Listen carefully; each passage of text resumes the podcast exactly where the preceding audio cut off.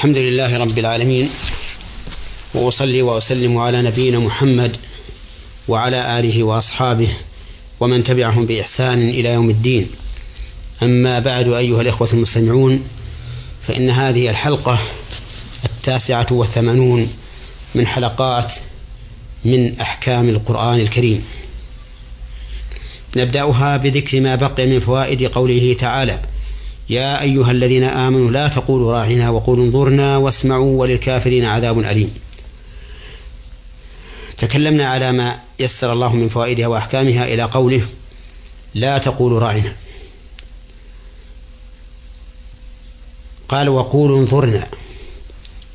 فمن فوائد هذا وهذه الجملة وأحكامها أنه إذا ذكر باب ممنوع مسدود أمام الناس فإن الحكمة تقتضي أن يذكر لهم ما يستغنون به عنه من الأشياء المباحة.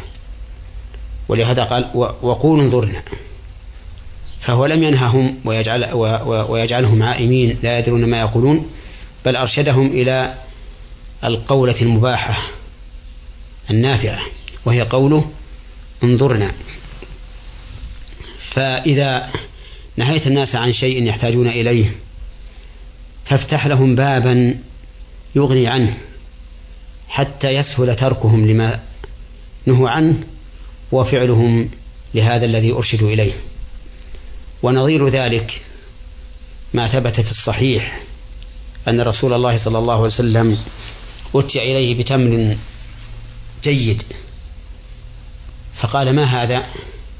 قالوا كنا نأخذ الصاع بالصاعين والصاعين بالثلاثة أي نأخذ الصاع من هذا الطيب بالصاعين من الرديء أو الصاعين بالثلاثة. فأخبرهم النبي صلى الله عليه وسلم أن هذا عين الربا وأرشدهم إلى أن يبيعوا التمر الرديء بالدراهم ثم يشتروا بالدراهم تمرا جيدا. فلما منعهم من أخذ الصاع بالصاعين أو الصاعين بالثلاثة لأنه ربا.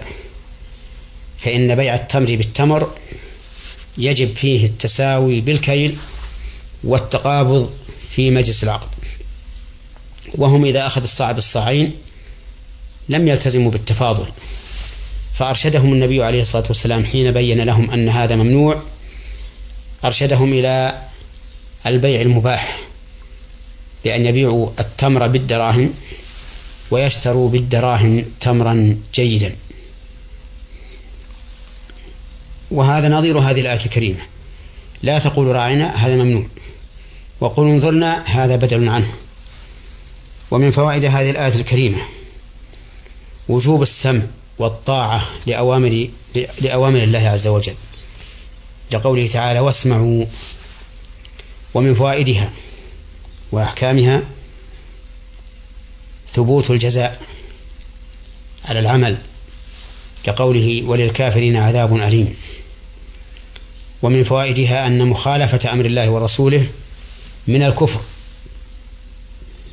لأنه أعقب النهي عن قول راعنا والإذن بقول انظرنا أو الإرشاد إليه والأمر بالسماع أعقب ذلك كله بقوله وللكافرين عذاب أليم.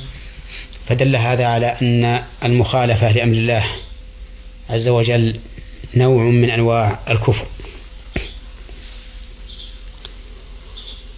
ثم قال الله تعالى ما يود الذين كفروا من أهل الكتاب ولا المشركين أن ينزل عليكم من خير من ربكم والله يختص برحمته من يشاء والله ذو الفضل العظيم. ما يود يعني أي ما يحب.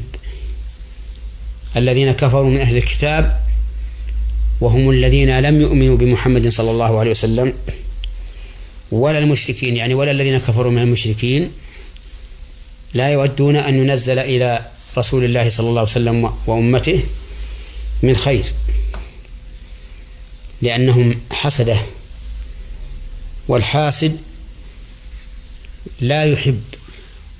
أن ينزل الله الخير على على غيره. ولهذا قال من خير من ربكم. ثم قال والله يختص برحمته من يشاء أي يخص من شاء من عباده برحمة خاصة غير الرحمة العامة لجميع الخلق لأن رحمة الله عز وجل نوعان رحمة عامة تشمل جميع الخلق حتى الكفار. فإن الله ينزل عليهم الغيث ويخرج لهم الزرع ويكثر لهم المال والولد وهذه رحمة. وكذلك يفعل بالمؤمنين. والرحمة العامة رحمة متعة فقط يستوي فيها جميع الخلق حتى البهائم. أما الرحمة الخاصة فهي التي قال الله عنها فسأكتبها للذين يتقون ويؤتون الزكاة والذين هم بآياتنا يؤمنون. ويقول عز وجل والله يختص برحمته من يشاء. يعني فليس لأحد أن يحشر على الله أن ينزل فضله على من شاء من عباده. والله ذو الفضل العظيم أي صاحب الفضل العظيم. العظيم كمية والعظيم كيفية والعظيم شمولا في المكان وشمولا في الزمان.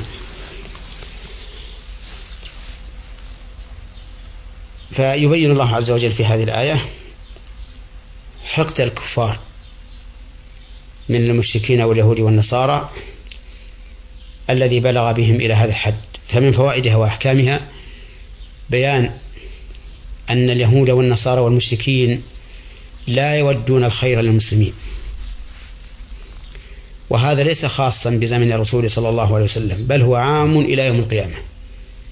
لأن الكفار من اليهود والنصارى والمشركين أعداء لنا وأعداء لربنا وأعداء لكتابنا وأعداء لرسولنا.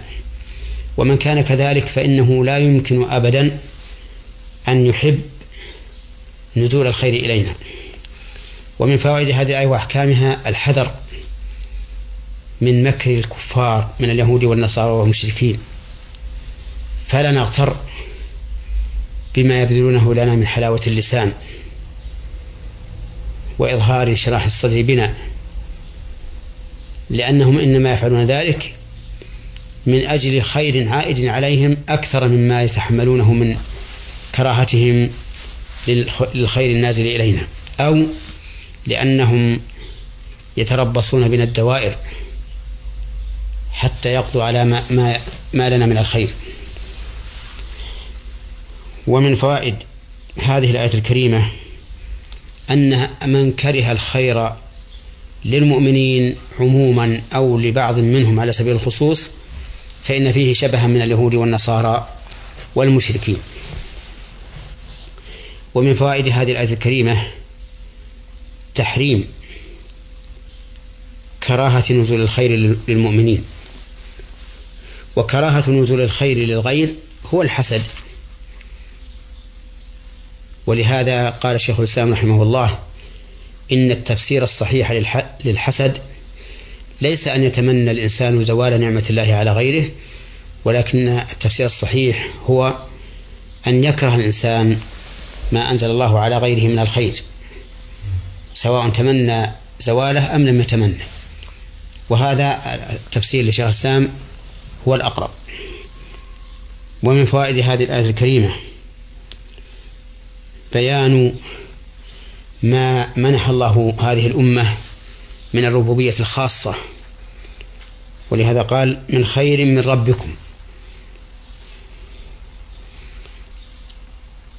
وربوبية الله لعباده المؤمنين ربوبية خاصة والربوبية نوعان عامة وخاصة. فالعامة هي الشاملة لجميع الخلق.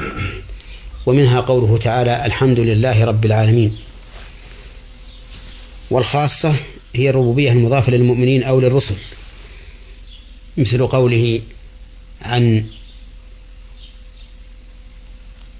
عباد الرحمن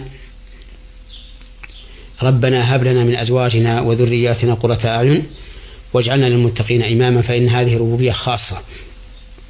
وقد اجتمع النوعان في قوله تعالى قالوا آمنا برب العالمين رب موسى وهارون.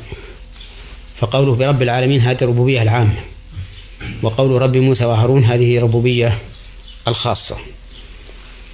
ومن فوائد هذه الآية وأحكامها أن فضل الله عز وجل قد يختص بأناس دون آخرين. لقوله والله يختص برحمته من يشاء.